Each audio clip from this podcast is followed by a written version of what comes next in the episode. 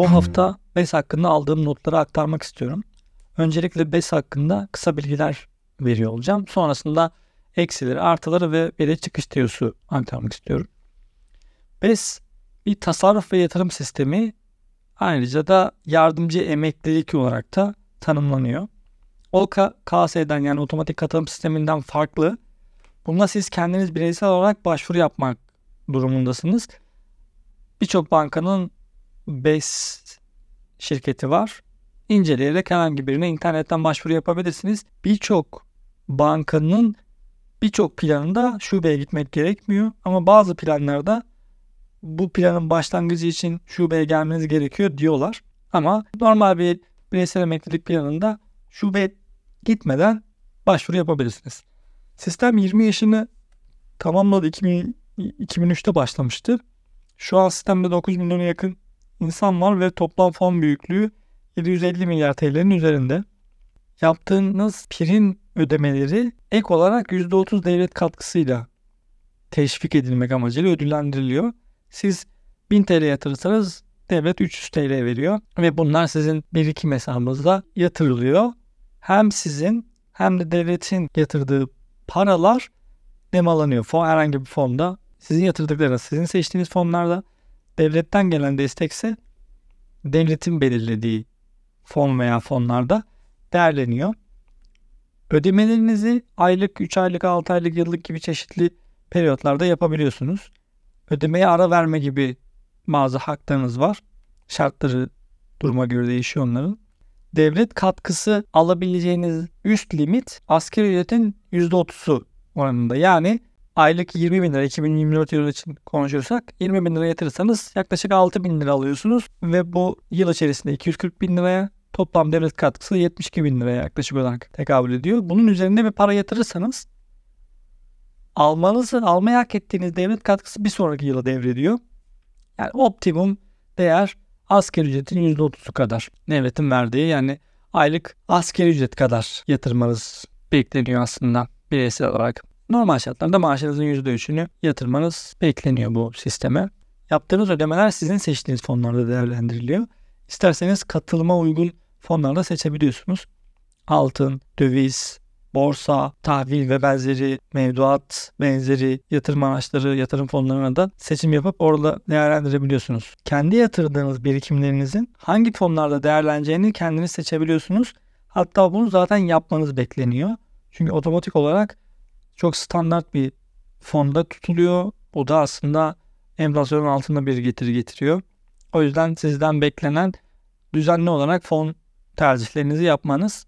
Yılda 12 defa fon tercihi yapabiliyorsunuz. Ama devlet katkısını müdahale edemiyorsunuz. O devletin seçtiği fonlardan değerleniyor. SGK ile karıştırmamak lazım. Bu daha çok SGK'ya destek için kurulmuş gibi düşünebilirsiniz. Sizin emeklilik döneminizde yani 56 yaşınızı geçtiğinizde hayat standartınız düşmesin diye ek bir maaş almanızı sağlamak amacıyla kurulmuş bir bireysel emeklilik tema bu. Üç şekilde çıkış imkanınız var. Birincisi toplu para alarak çıkabilirsiniz. Yani 56 yaşına geldiniz 10 yılda doldu. Emekli olmaya hak kazandınız. Devlet katkısı dahil her şeyi tamamını kesintisiz olarak sadece %5 topaş kesintisiyle toplu olarak alabilirsiniz ya da maaş olarak alabilirsiniz. Maaş olarak alma durumunda hem maaşınızı belirleyerek alabilirsiniz bir de maaş almak istediğiniz süreyi belirleyerek alabilirsiniz. Bu size bırakılıyor. İkisinden birini seçebiliyorsunuz. 10 yıl sistemde kalır ve 56 yaşını doldurursanız o zaman devlet katkısının tamamını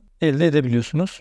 Devlet katkısını alma koşullarına biraz aktarayım. 3 yıl dolmadan ayrılırsanız devlet katkısını alamıyorsunuz.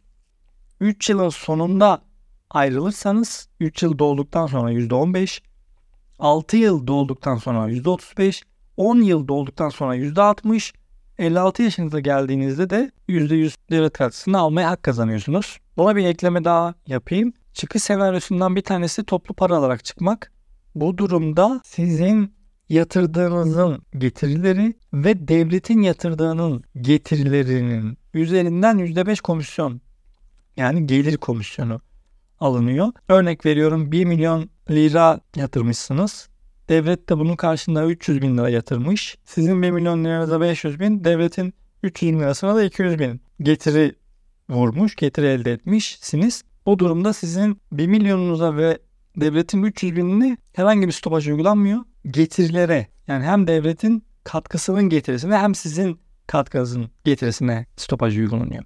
Eksi yönlerinden biraz bahsetmek gerekirse bence hedefin 56 yaş olması biraz eksi. Çünkü devlet katkısını bu yaşa ulaşmadan tamamını alamıyorsunuz. 56 yaşta az değil. Belki de 48, 50, 52 gibi yaşlarda da gerekli 10 yıllık süreyi doldurduğunuzda devlet katkısının tamamını alarak emekli olmaya hak kazanmanız sağlanabilirdi. Bu bence bir eksi. Devlet katkısı getirileri çok düşük. Enflasyonun bile altında kalıyor çoğu zaman. Çünkü devlet kendi tahvillerine yatırım yapıyor. Bu da bir eksi. Devlet katkısının hangi fonda değerlendireceğini siz belirleyemiyorsunuz. O da tahvillere yatırıyor. Tahvillerde enflasyonun altında kalıyor. 10 yıldan önce sistemden ayrılmanız durumunda devlet katkısının tamamını alamıyorsunuz. Bu bir dezavantaj. Dövizli BES Türkiye'de yerleşik olarak yaşayan Türkiye Cumhuriyeti vatandaşlarına yapılmıyor. Yurt dışında yaşıyor olmanız lazım. Türk vatandaşı olup Türk, Türkiye'nin dışında yaşıyor olmanız lazım. O zaman %10 devlet katkılı dövizli BES imkanı sunuluyor. Bu da aslında Türkiye'deki yaşayanlar için eksi. Onlar için yurt dışındakiler için artı. 10 yılın sonunda 56 yaşını beklemeden sistemden çıkarsanız %5 yerine %10 stopaj uygulanıyor. 56 yaşını beklerseniz %5 stopaj uygulanıyor. Sisteme girişte giriş aidatı, fon yönetim gider kesintisi, fon gider kesintisi adı altında çeşitli giderler kesilebiliyor. Bunlar sizin seçtiğiniz plana ve emeklilik şirketine göre ödediğiniz primlere ve başlangıç ödemenize göre de değişiyor. Birçok firma hem giriş aidatı hem fon yönetim gider kesintisi hem de fon gider kesintisi almadıkları planlar sunuyorlar. Ama bazılarında giriş için ödemeniz gereken miktar yüksek olabiliyor. Bazılarında aylık olarak düzenli ödemeniz gereken miktar yüksek olabiliyor. Bunları araştırarak bulabilirsiniz. Ben bir şirket ismi vermeyeceğim ama 1000 TL prim ödeyerek ve girişte herhangi bir başlangıç ödemesi yapmadan da bu 3 giderden de muaf olduğunuz e, şirketler var. Ben de onlardan bir tanesine dahil oldum. Araştırarak bulabilirsiniz. Yani böyle 400 bin lira, 300 bin lira, 200 bin lira giriş aidat, giriş ücreti verirsen eğer, giriş ödemesi yaparsan o zaman senden bu kesintileri yapmayız diyen planlar ve şirketler de var. Hangisi size uygunsa o şirketi tercih edebilirsiniz. Bir başka eksi yatırım fonu seçimini doğru yapmazsanız enflasyonun altında kalabiliyorsunuz. Bu durumda siz fon seçiminde iyi olmayabilirsiniz. E, yatırımlarınız biraz enflasyonun altında kalabiliyor. Bu seçimleri otomatik olarak yapan robotlar var bazı şirketlerde. Eskiye nazaran yeni halleri biraz daha iyi gibi görünüyor. Ben bir tanesini deneyimledim. Tavsiyesine uymadım ama uysaydım daha iyi olacakmış. Onu anladım. Belki ileride daha da iyi hale gelirler. Yani bu doğru fon seçmek çok kritik bir konu. Enflasyonun altında kalabilir getirileriniz. Yani %30 devlet katkısına rağmen yine de toplam getiri enflasyonun altında kalabilir. Biraz artılarından bahsedelim. Bence yapısı gereği güvenilir bir model. Sizin yaptığınız ödemeler şirkette kalmıyor. Yani ben şirkette batsa bile aslında sizin yaptığınız ödemeler fonlarda, tefasta sizin adınıza duruyor. Sizin mülkünüz gibi size ait bir para gibi duruyor. O yüzden herhangi bir batma durumunda şirketin batması sizi etkilemiyor diyebiliriz. Bir başka artısı %30 devlet katkısı var. Bu güzel bir artı. Bence bir de bunların üzerine de o katkılar da yatırıma yönlendiriliyor. Fonlarınızı 12 kere yıldız değiştirme hakkınız var. Bu da güzel bir artı. Her ay bir değişiklik yapabiliyorsunuz. Devlet katkısının kendisinin stopaj kesintisi yok. Yani sizin kendi paranızmış gibi davranıyor devlet. BES sistemine herkes dahil olabiliyor. 18 yaşından küçük çocuklarınıza dahil edebiliyorsunuz. Ama bence içinde bireysel emeklilik yani emeklilik kelimesi geçen bir şeyi çocuğu dahil etmek çok doğru gelmiyor. Çünkü eğitim hayatı için bile bozulması gerekse o paranın 56 yaşına gelmediği için hem devlet katkısını tamamını alamayacak hem de fazladan stopaj uygulanıyor. Bir de çocuk 18 yaşında geçtiğinde sözleşme onun adına olduğu için direkt sözleşme yönetme hakkı ona geçiyor. Bu durumda annenin babanın kontrolü de kayboluyor. Çocuk 18 yaşında nasıl bir düşünce yapısına sahipse fon, fondaki parayı çekip o şekilde aksiyon alabilir. Birazcık bence tehlikeli gibi yani. Çok çocukları dahil etmemek lazımmış gibi düşünüyorum. Kendi adınıza yapmanız 56 yaşına geldiğinizde çekmeliyiz toplu para olarak yine çocuğa bir şey yapacaksınız. O şekilde yapmanız daha mantıklı geliyor bana. Emekli olmuş gibi belli bir süre maaş alabiliyorsunuz. Ve kalan para beste sözleşmenizde değerlenmeye devam ediyor. Yatırım fonlarında durmaya devam ediyor. Siz her ay maaş aldıkça sizin aldığınız maaşın içerisindeki stopaj kesintisi uygulanıp size maaş olarak para yatırılıyor. Kalan para BES sisteminde kalmaya devam ediyor. Bu bu yöntem şeye kadar kullanılabilir. 60'a kadar 56-60 arası normalde 60 sonrası SGK'da emekli olabiliyor. Türkiye'deki yeni işe girmiş insanlar. 56-60 arası da 4 yıl bu sistemden para alınabilir. Emekli maaşı alınabilir bir destek anlamında. SGK'nın verdiği kadar yüksek paralar vermeyecektir elbet ama yine sizin ödediğiniz prime oranla 20 yıl boyunca aylık 1000 lira öderseniz 4 yıl boyunca yani 56-60 arası size 10 bin liranın üzerinde bir emekli maaşı aylık olarak ödüyor. E, 30 bin lira almak istiyorsanız 3 bin lira ödemeniz lazım tabi. Bunlar tabi kabaca hesaplar değişebilir. O günkü şartlara, sizin seçtiğiniz fonlara, benzeri durumlara göre ama hesaplama araçlarını kullandığınızda size 1000 lira karşılığında 10 bin lira veririm 4 yıl boyunca diyor. 20 yıl ödeme yapıyorsunuz. 4 yıl boyunca aylık 1000 lira 1000 lira şey 10 bin lira 10 bin lira size geri veriyor. Kredi kartıyla ödeme yapabiliyorsunuz. Bu da güzel bir artı kullanmak isteyenler için. Birden çok sözleşme açabiliyorsunuz. İstiyorsanız 10 tane sözleşme açın. Şartlar size uygunsa eğer fazla sözleşme açabiliyorsunuz. Bu neye yarıyor? Şuna yarar.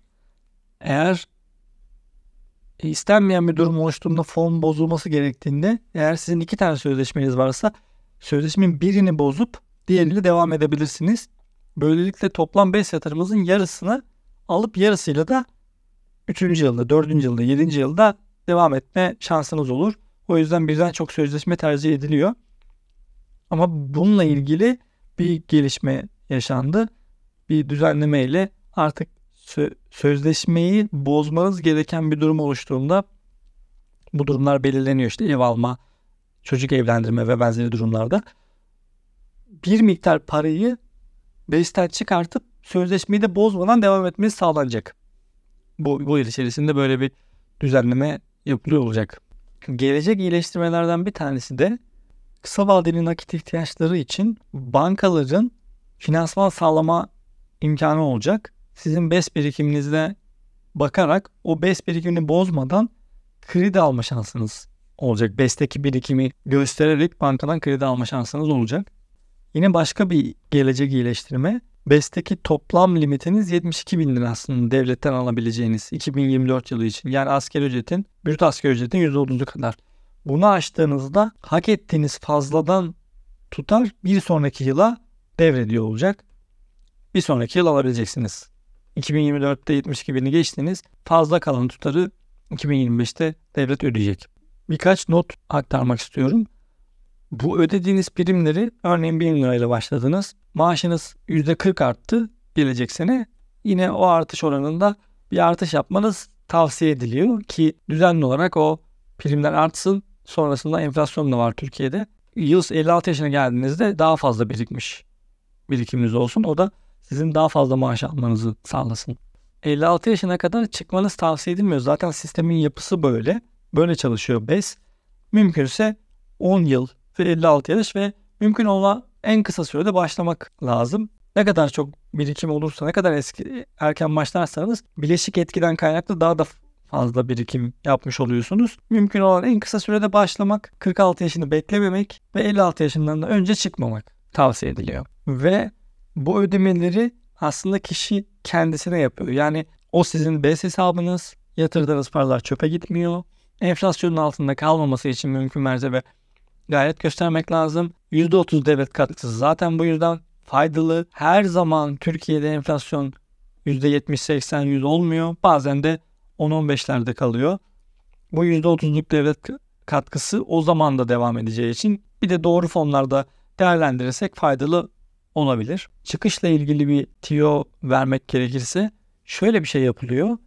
Kişi örnek veriyorum 2024 yılında çıkış yapacaksınız. Stopaj kesilecek %5. Stopaj kesilmeden sözleşmenizi sonlandırmadan önce maksimum devlet katkısını almak için toplu bir para yatırıyorsunuz. Örneğin siz 1000 lira 1000 lira yatırıyordunuz. Toplamda 12 bin lira. Bunun karşılığında 4 bin lira para alıyordunuz. Ama kaldı 68 bin lira alabileceğiniz miktar 2024 yılı için. 230 bin lira kredi çektiniz, yatırdınız. Toplam devlet katkısının tamamını 72 bin liraya aldınız. Sonrasında sözleşmeyi kapatıyorsunuz. Devlet katkısı sizde kalıyor. Stopajlar kesiliyor. Sonrasında siz aldığınız paradan 230 bin lirasını istiyorsanız kredi çektiyseniz kredinizi birinden aldıysanız o kişiye ya da sizin varsa öyle bir paranız yine geri almış oluyorsunuz. Böylelikle aslında stopaj ödemesini de devlet katkısıyla yapmış oluyorsunuz. O yıl çünkü ödediğiniz parayı hemen sözleşmenizi kapattığınızda geri alma şansınız oluyor. Ben bireysel emeklilik sisteminin kötü olmadığı kanaatindeyim. Çok büyük yani sizin gelirinizin toplam gelirinizin yani yatırıma ayıracağınız kısmının çok büyük bir bölümünü BES'e ayırmanız hatalı olabilir. Çünkü oradaki parayı alamıyorsunuz. Lazım olduğunda çekemezsiniz. Burada hiçbir zaman çekmek istemeyeceğiniz bir miktar parayı buraya aktarmakta ben yarar olduğu kanaatindeyim. Çok uzun vadede olduğu için bütün gelişmelerden sıyrılmış oluyor. Bazen enflasyon %100 oluyor. Bazen %10 oluyor. Bütün kötü iyi dönemleri de içinde barındırdığı için uzun vadede herkes bu sistemden memnun. İsterseniz dövizde, isterseniz altında fonlarda da değerlendirebiliyorsunuz paranızı. Bir de %30 devlet katkısı geldiği için. E bir de stopaj avantajı nispeten var. Çünkü normalde %10 birçok yerde stopaj. Burada %5'e indiriyor. Bir de bunu parçalı ödeme şansınız da oluyor. Bir de devlet katkısıyla ödeme şansınız da oluyor. O yüzden en azından minik minik sözleşmeyi başlatıp en azından sözleşmeyi başlatmış olmak bile çok faydalı. Çünkü 56 yaşınıza geldiğinizde buraya yatırdığınız para çok küçük de olsa yani hiç sizi etkilemeyecek bir parayla 56 yaşına kadar ulaşırsanız 56 yaşında sa- sadece toplam üst limit tutarı bugün 240 bin lira. Bu 240 bin lirayı tek seferde yatırarak devletten 72 bin lira alabiliyorsunuz. Sonrasında sözleşmeyi kapattığınız o para sizin oluyor. Yani sırf bunun için bile giriş yapılabilir. Çok küçük küçük de olsa ödemeler yapılabilir. Ben hem kendime hem eşime yaptım. Tavsiye de ederim herkese. Kötü bir yatırım aracı değil. Portföyde çok küçük de olsa bir pay verilmesi destekliyorum. Ben profesörlerin, ustadların falan da takip ettiğim kadarıyla besleri var söyledikleri kadarıyla. Dinlediğiniz için teşekkür ederim.